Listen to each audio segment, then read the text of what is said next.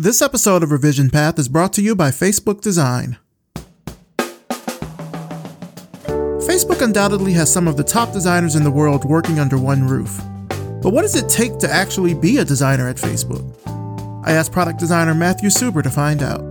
Uh, in short, I'd say it's uh, product thinking, um, having some experience in what commonly may be described as UX or UI design, uh, self awareness, um, good to superb communication skills, and an insatiable desire to request and document feedback on your work, uh, your approach, and uh, your growth trajectory as a professional. Learn more at facebook.com forward slash design.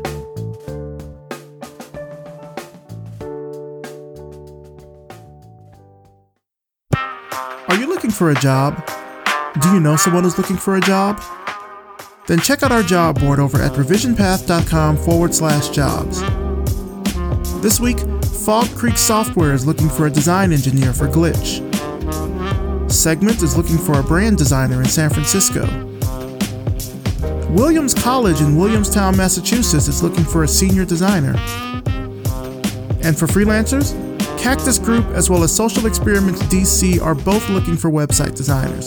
Check the job board for more info.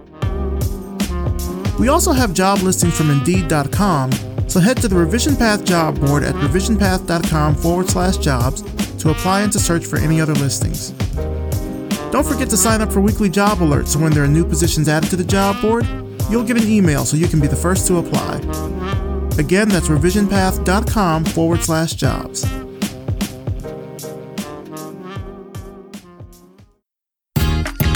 You're listening to the Revision Path Podcast a weekly showcase of the world's black graphic designers, web designers, and web developers.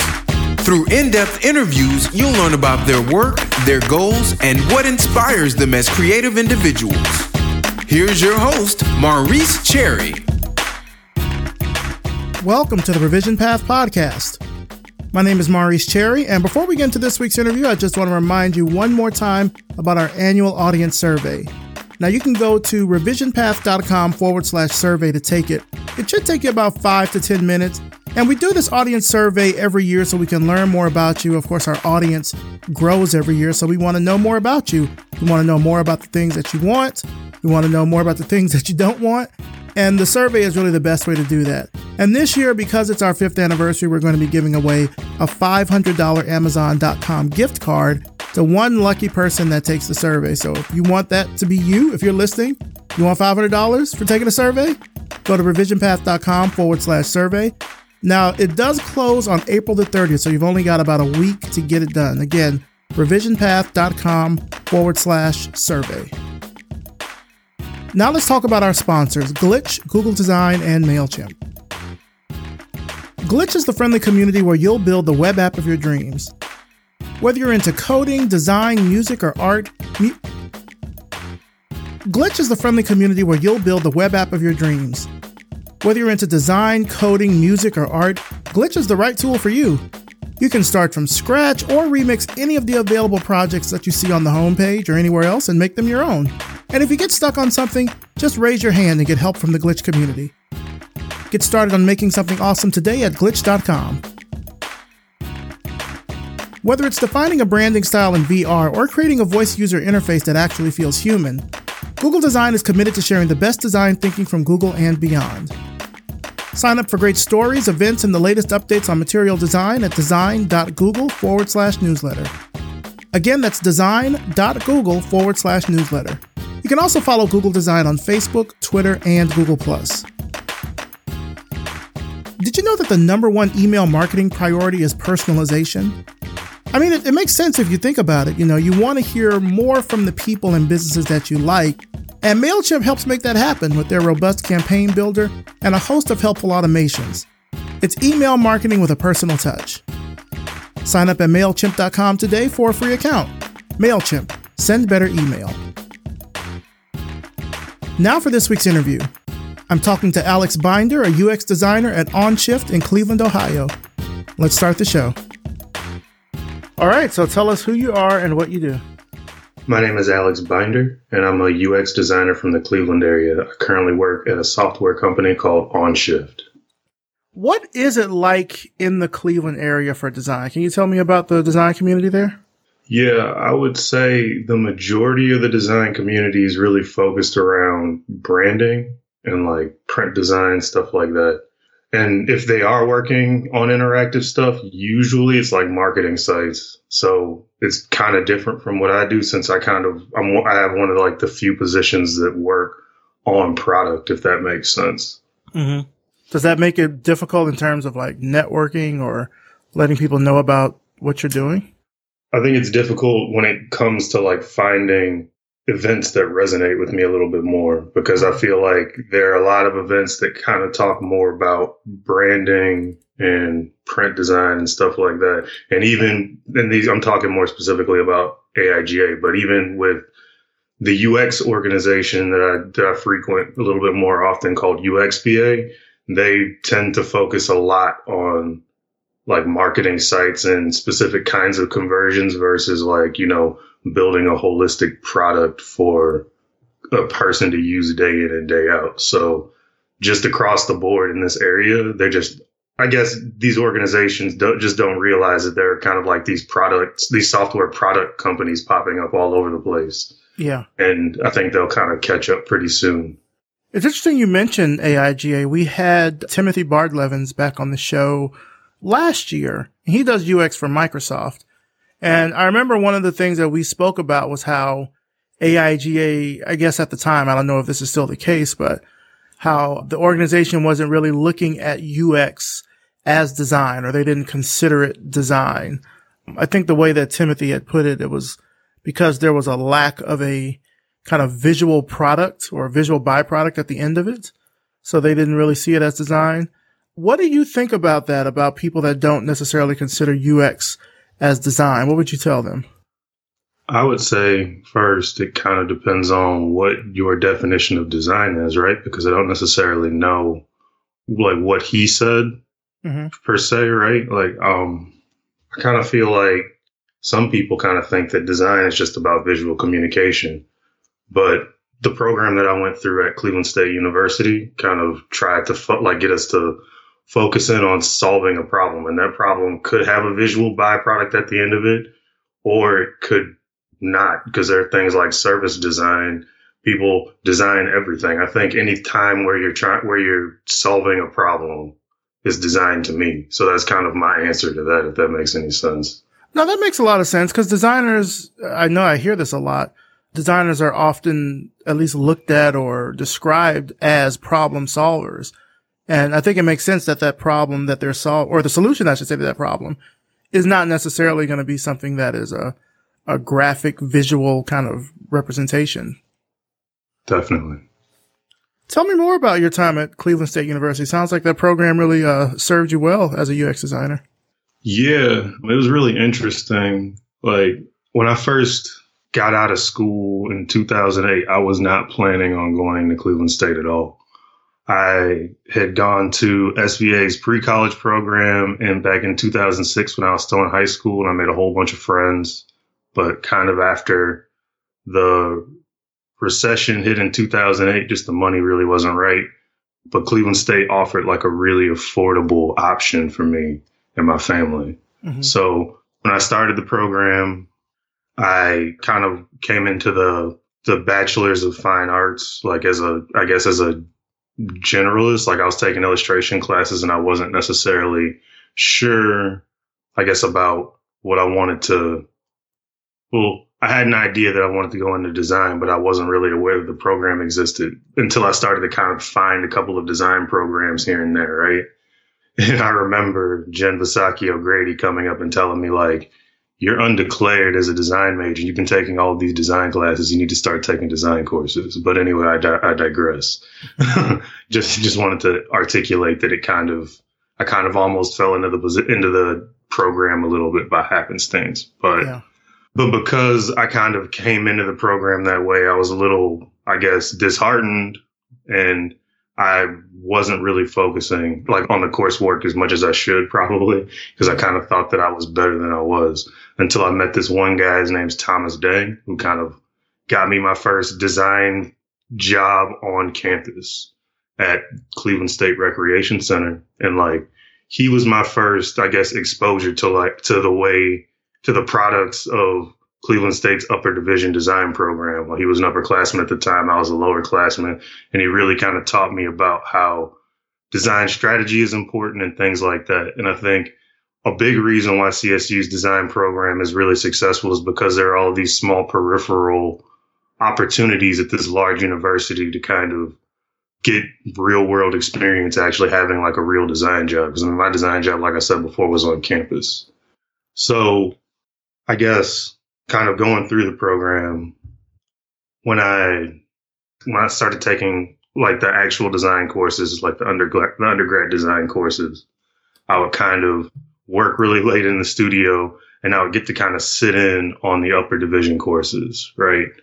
And during those classes, I got to kind of see the capstone, like some of the capstone course early where they would have previous alumni come in and kind of talk about what they wanted to do. And I kind of remembered there was one designer in particular that was working out of Chicago at the time at a software company. And that was the very first time I knew that designers could work at software companies. And he was kind of talking about all the things that he did and how a lot of his artifacts weren't necessarily visual, right? Like he was going out doing research, working on wireframes sometimes.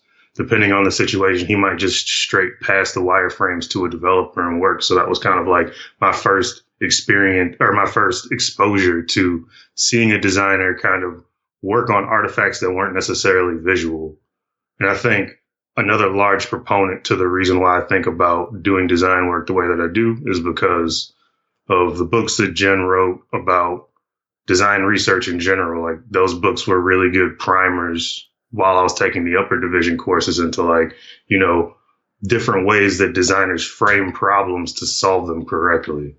So yeah, I think all of that in these different and all of that in these different like smaller, I guess, events throughout my career kind of started to push me in this direction that might, that some people might consider outside of design. You know what I'm mm-hmm. saying? Yeah. So so when you approach a new project, and I, I, know you're working at OnShift, and as much as you can, I guess, describe in general what your process is, when you're approaching a new project, kind of walk us through what that looks like for you.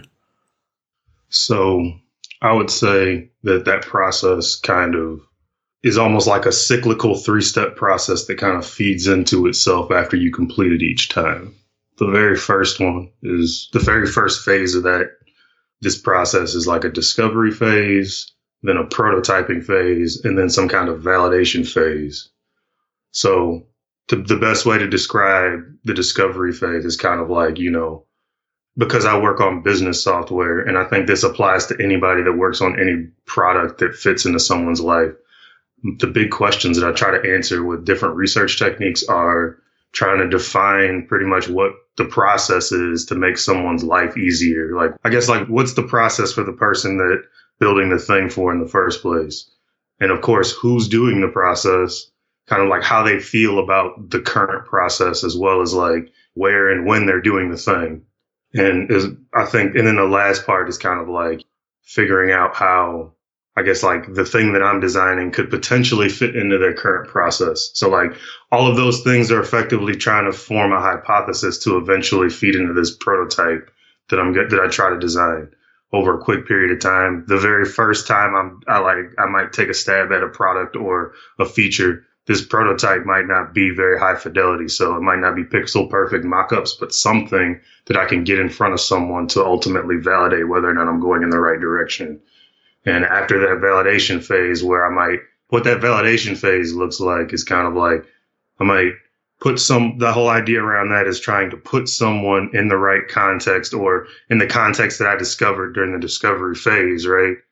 In that context and asking them to complete tasks in that context. So that might be kind of like almost telling someone a story about to jog their memory about a process that they might do on the regular basis and then asking them to complete tasks within that story and just kind of like gauging and seeing how well my prototype is helping facilitate that process.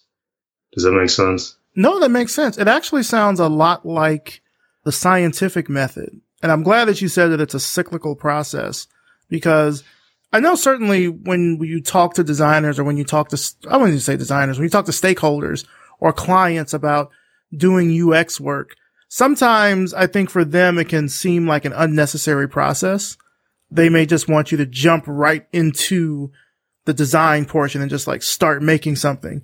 And they want to know, well, why are you asking all these questions? And why do we keep sort of going back over trying to get these questions together before we create something? And like I said, it's similar to the, the scientific method because you're, you know, the discovery process is very much like asking a question, doing your research, you know, constructing the hypothesis. When you're prototyping, you're sort of building out an experiment and then you're testing it in a cyclical way to see if it's working. And then any sort of data or information that you get back kind of feeds back into that hypothesis and, you know, creating that prototype and making sure that it's, you know, that it's what the client or what the stakeholders want before you actually start building it. So in a way, it really just, uh, helps inform the design process so you're not having to recreate the wheel. Yeah. And I think the best way to kind of keep what you said from happening is to kind of make sure, right? Like that your stakeholders are involved throughout each step in the process. Like I have like during that discovery phase, and this is the honestly the reason why I really wanted to get into UX in the first place is because before some of my other jobs, I kind of felt like, you know, I wasn't necessarily I felt like I had less ownership over the the final deliverable. Like I was kind of being told or kind of being brought in at the end of the process to provide a service mm-hmm. versus kind of honing these other skills that kind of get me to work in earlier in the pipeline, like when people are starting to think about process, like projects and, and products and things like that. Like how can I add value at each step in the process to make this this whole process feel more like a partnership than someone just kind of mandating that I do a thing at the end, right? Yeah. It's very much like the difference between being a handyman and being an architect, you know? Def- yeah, definitely, definitely. what would you tell people who are interested into getting into UX? Like what do they need to know going into this field? I think there are three things that people need to know pretty much that they're like as they kind of start to make this transition into the UX field. And I think it's kind of not very obvious for some people or just in general until you get into the into the space that this is what it's about. I think that UX is less about creating solutions to problems mm-hmm. as much as it's about understanding one, of course, the needs of your users, which is more of the obvious one. The second one is understanding the needs of your business. And then the third is understanding the constraints to the people that you work with, right?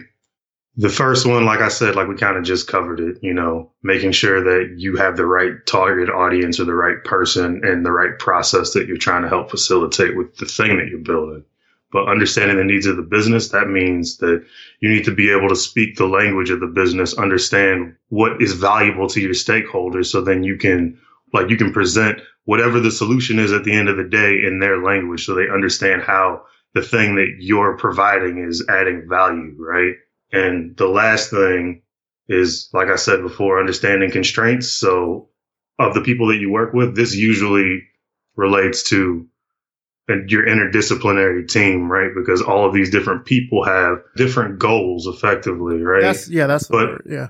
Yeah, exactly. Like different goals. So, for example, your developer might care about performance and making sure the efficacy of their code is correct. And your product owner cares about the deadline because they're being held accountable by the company stockholders and their boss, right? Mm-hmm. So understanding kind of like what motivates these people and kind of getting them to kind of like corralling these people under like a unified goal of like, you know, trying reminding everyone that we're making something for someone at the end of the day. And if that doesn't necessarily provide that, and if what we're building doesn't necessarily provide value to them, then it doesn't, you know, really matter. You almost are kind of like a cheerleader. And the other half of that is understanding kind of like what their constraints are. So then the solutions that you provide can actually work within those constraints. Because I can tell you right now, if you design something or propose a solution that isn't feasible because of time or isn't feasible because of the technology that you're using, it doesn't matter. because yeah. you, you are not going to be able to implement the thing at the end of the day. I feel like within the past, I don't know, maybe 10 years or so, there's been a really marked increase in the number of UX designers that we've seen in the design industry. Of course, there are UX design programs. There are schools slash boot camps like General Assembly, et cetera, that have specific UX tracks. Why do you think we've started to see so many UX designers over the past 10 years? I think, well, first, it has to do with kind of like a shift in technology over a large, over a short period of time. I think UX has kind of always been relevant.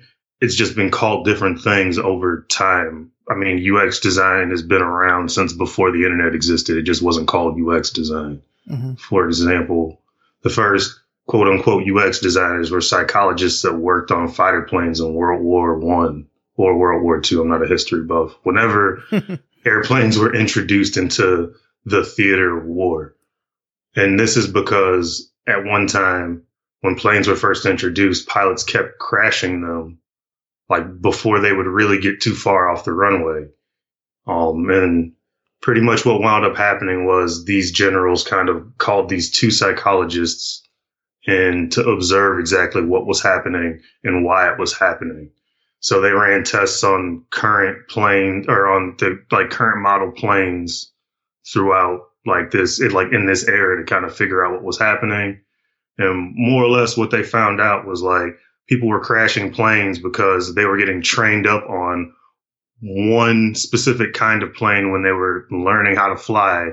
But because all of these different planes had different, like had different interfaces inside of them that were, that to the common eye seemed like the exact same thing, but to a pilot that was, you know, in a stressful situation couldn't necessarily tell the difference between one or two critical controls that would cause the plane to crash. Mm-hmm. So they proposed a solution that involved creating like a set of standards, six specifically, that, and actually this thing is called the Sacred Six, that are used in planes even today. So then when a pilot can come, when a pilot walks into a different model of plane, they already know like what the six most important things are in the interface, right?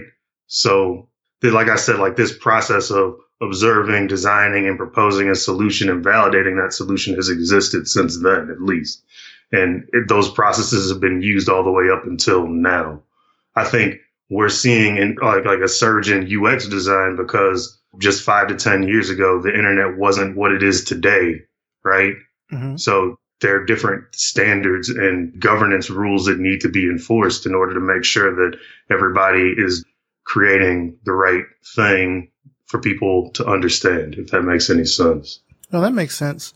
I know that there is so much talk and analysis around the role of the UX designer because basically from what you've just said, it sounds like it's a very malleable role within the design industry. At least now it is because with the advent of technology, UX can mean so many different things. I'm thinking of articles that I've seen where people will say that no one should be a UX designer or UX design is, is over. Like the golden age of UX is over. UX is oversaturated. I, I remember specifically this one, uh, designer.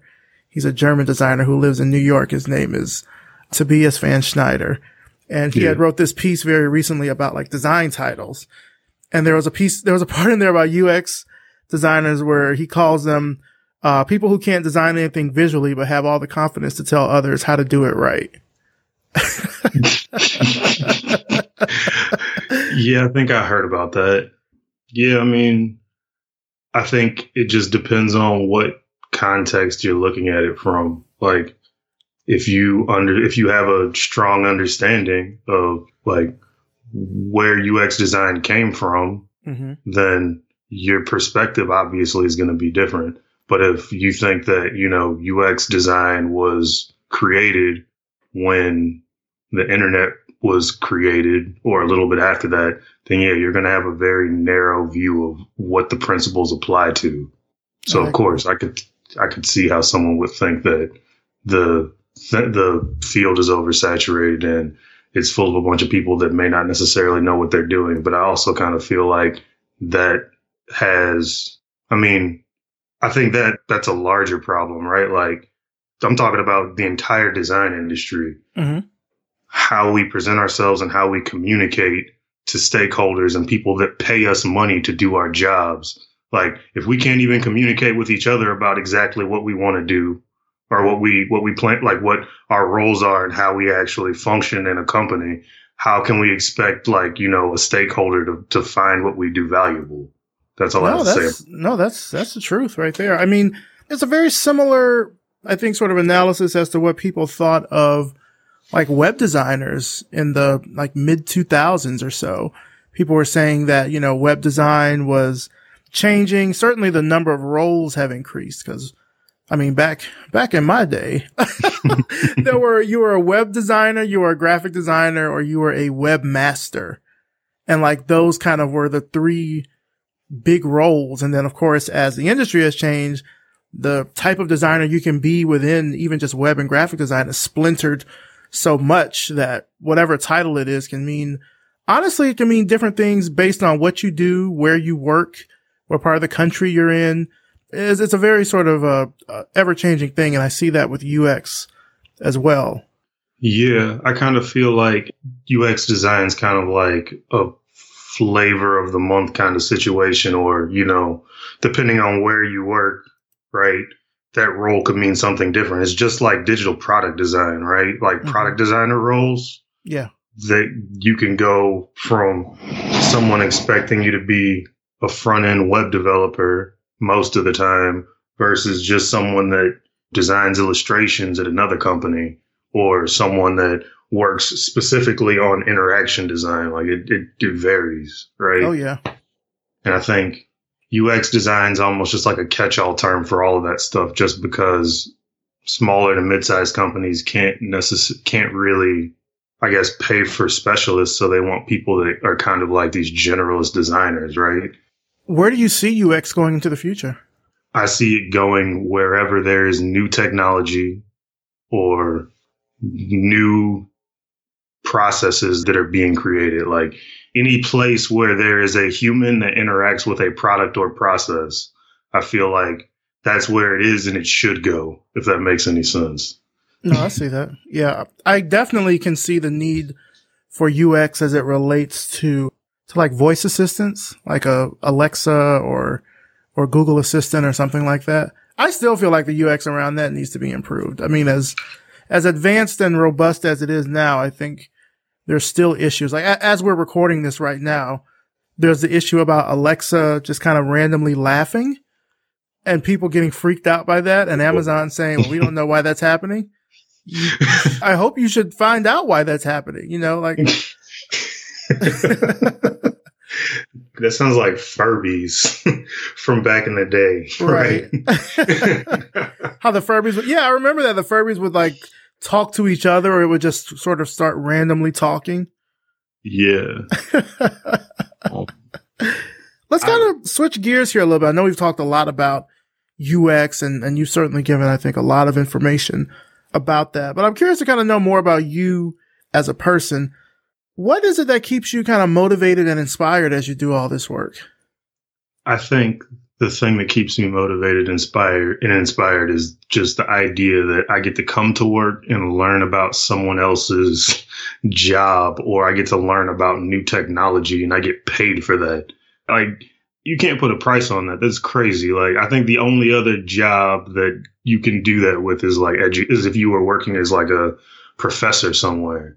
So mm-hmm. any play, any time where I get to learn a new process, I get to learn a new thing, or I get to figure out something that I haven't learned before is kind of what keeps me motivated, I would say.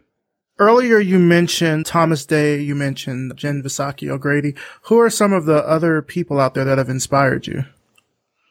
I think any person that takes, I guess, like a, that has process or takes like a cerebral approach to creating a thing. For example, there's this guy, his name's Mills Baker. He's like the design manager at Quora right now.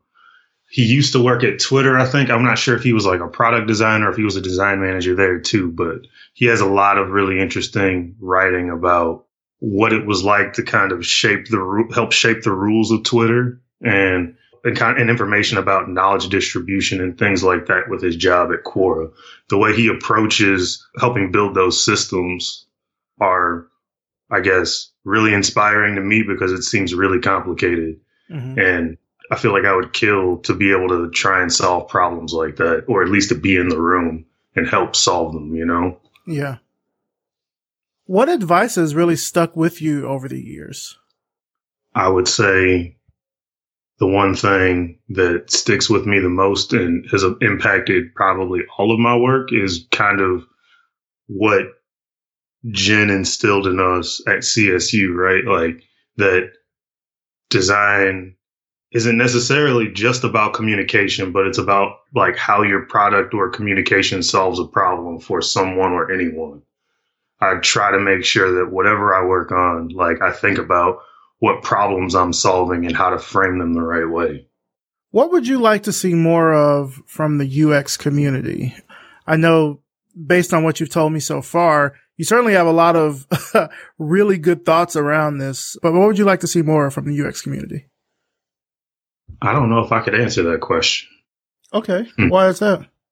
Yeah, I'm not sure. It's just I can't really think of anything.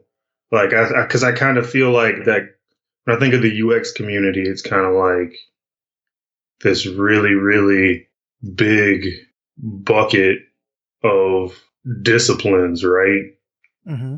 I kind of think of UX as, I don't know, kind of how that one article that you described that all that that maybe everyone shouldn't be like there shouldn't be necessarily UX designers, right? Like maybe you should have people ultimately that I guess in my mind I kind of want I want there to be enough transparency in the role, I guess, so that everybody knows that you can have more defined I guess more transparency into what gets done during in different processes and stuff like that. So I guess a company can hire like what they need versus just kind of throwing out like the word UX designer and then it's like you got to investigate and figure out exactly what's going on. Does mm-hmm. that make sense? That makes sense. Yeah. Yeah, it's one of those things where it's like cuz to me the way I think about UX is it's just like this big catch-all term for a bunch of different disciplines and you need and companies don't necessarily know what they need in a lot in some cases so they might just throw out the term UX designer and then it's up to the person that's you know good at those things to figure out exactly what the company needs right? Because it varies from place to place because you're talking about just how different design because effectively all UX is is how psychology applies to different design disciplines, right? Mm-hmm. Like, so it could be a bunch of different things, I guess. So in my mind, I kind of hope that someday we can get to a point where people stop using the term UX and start thinking about what kinds of designers and what kinds of researchers they need to solve their problems. And I think that kind of goes back to what I was saying earlier about reducing transparency between all design disciplines and parts of the business. Like, I want someone to think that a UX designer or a specific kind of designer is just as important as like an accountant and be able to say, I want this specific kind of designer, right? Or this specific kind of researcher, right? Mm-hmm. I don't necessarily have a dream project, I think, as much as I think I have like a dream role where I could work on service design, maybe a little bit of hardware design and software design. Like I think that like a, a place or a position where I could do all of those things would be really interesting because I feel like I don't know, maybe a place where I could do all of those things and help prescribe what the right thing is. Because I feel like up until recently, I've worked in a place where I've only been able to work on software problems that are like really well scoped. Mm-hmm. I would like to be able to kind of like work somewhere where I can say maybe the problem that you're that you're trying to solve isn't necessarily going to be solved with software. Maybe we can solve it in this other process oriented way mm-hmm. because I kind of feel like sometimes people kind of walk around with when they walk around with a hammer, everything kind of looks like a nail. If that makes any sense. Yeah, that makes sense. I feel like yeah. I feel like companies like uh, definitely Facebook or Google would maybe fall in line with that, where you're hopefully solving those kinds of problems. Yeah, I mean, and it seems like there's opportunity where I'm currently working right now to do that kind of thing, which is kind of interesting because they're really hyper focused on post on like the post acute care side of of like healthcare mm-hmm. that we can really do deep dives on like the interpersonal relationships between like a manager and or a like a nursing supervisor and like a certified nurse assistant or something like that, right? Like we can figure out kind of like how these two people work together and maybe propose solutions that might not always be software. Mm-hmm. I will say though that someone you should probably interview is my buddy Tony Turner. He worked at Philips for a few years on CT scanners related okay. to, and he's a UX designer. Well, he was considered a human factors engineer, but like I said, you know, depends on where you work and what the name of the position is. Yeah. But it's effectively the same kind of job mm-hmm. just with other he had other like different kinds of constraints like HIPAA constraints and stuff like that. Yeah. He's a really good person that you should talk to about healthcare and design. Okay. Yeah, if you could introduce me to him, that'd be great. I'd love that. For sure. I did human factors engineering back when I interned with NASA in that was a long time ago. that was 2000 that was 2001. I interned at um, Marshall Space Flight Center in Alabama, in Huntsville, doing human factors engineering with haptic would interfaces you, and stuff like that. That was pretty cool, actually. Would you mind kind of telling me a little bit about that? I know you're interviewing me, but that sounds really interesting. yeah, no, no, yeah, I'll tell you. So, I mean, I studied math in college, and so I really had no clear, I'm not to lie, I had no clear goal as to what I was to get out of college because I came in in the scholarship program with NASA. And the thing was we would intern at these NASA facilities. And then when we graduate, we would have a like guaranteed job with NASA. So for me, it was just like, I just got to get through school. Right. And so first internship I did was at Ames Research Center out in California doing robotics engineering. That was pretty cool. And then the second internship was at Marshall Space Flight Center doing human factors engineering work with haptic interfaces. So this is before we really start seeing touchscreens being used in like smartphones and point of sale devices and stuff like that. It was a lot of UX stuff. I mean, honestly, stuff that you would call UX now. A lot of testing and work around interactions, around forming conversation paths, lots of flowcharts. I remember there being lots of flowcharts and stuff with trying to figure out like what are the best ways to guide people through the interface. We didn't really do a lot on the technical side in terms of like the, you know, like the membrane devices or the, the accentuation, not accentuation, attenuation points of typing on devices or stuff like that. But it was more about the, the goal and the process behind what it was that you were doing. That was also where I got introduced to 3D printing before it became like a, a general hobbyist thing right now. What NASA would do is they have these big 3D printers. And I thought it was like the coolest thing ever. When I first saw it, I was like, you can print a 3D object. Like, are you like, I remember going back to school and telling people, they were like, man, that'll never happen. I mean, now, of course, it does happen. Like, you can get like one of those little 3Doodler pins at like Target or something, but they would 3D print the foam core that would go on the nose cone of the space shuttle. And so it was made of this like material they call Marcor and we would get to see the printer and we would see the algorithm that would go into it as to how it printed out. It was all, you know, AutoCAD and all that stuff, but showing how it printed it all out. And then you see the size of the, the nose cone and stuff. It was, it was a lot of stuff. It was really fun. I, I think back now about stuff that I saw at NASA in like the early 2000s that now is like common, you know, like just common stuff. And those are, are two of the things I remember the most. Man, that sounds amazing. I wish you could see the look on my face right now. the only the only thing about that program, I mean, this is I mean, it's kind of a, a downer to attach to it, but 9-11 happened and then the, the funding for my program shifted to Homeland Security. So that, mm-hmm. that whole mm-hmm. guarantee job after graduation was whew, gone out the window. So I was like, man, I don't know what I'm going to do now. oh. I was like, I have no idea what I'm going to do when I graduate. I was like selling tickets at the symphony. I did that for a little bit and then got fired. Like, yeah. I, have a very unconventional story of getting into design. So yeah. what do you uh, want to accomplish this year? I know you are pretty new at OnShift, but are there other things you want to want to do this year? I think I'm really hoping that I can kind of ship this password manager that I've been working on with my buddy. His name's Nathaniel. We've been like he we used to work at Hyland together for a while. I think we started like right around the same time. And and this was like I think like right around the Equifax hack and all that crazy stuff that was going on. But yeah. like we kind of got the idea that man, why don't we just try and work on like a password manager that's open source and free for all of our friends and family and stuff to kind of like make sure all of their credentials and stuff are safe.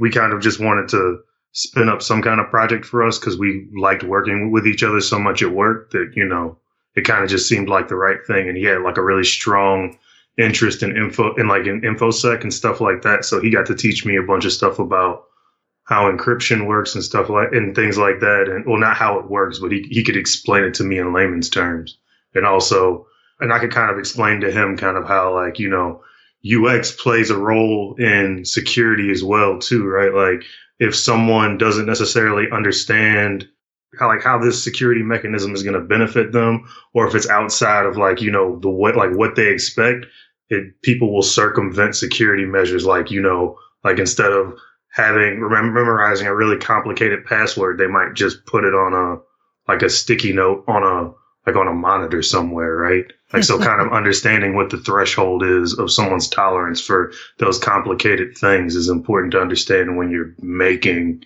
these systems, right? So, yeah. But what wound up happening was towards, I think, midway through last year, he wound up getting, or maybe late last year, or yeah, late last year, he wound up getting a job at Dropbox. So he kind of got uprooted and moved to San Francisco and stuff like that. So he kind of took a break, and now he's kind of we're kind of getting back into things. So mm-hmm. I'm really hoping we can ship that before the end of the year. I can maybe provide some links for it later if we actually get something like get something together.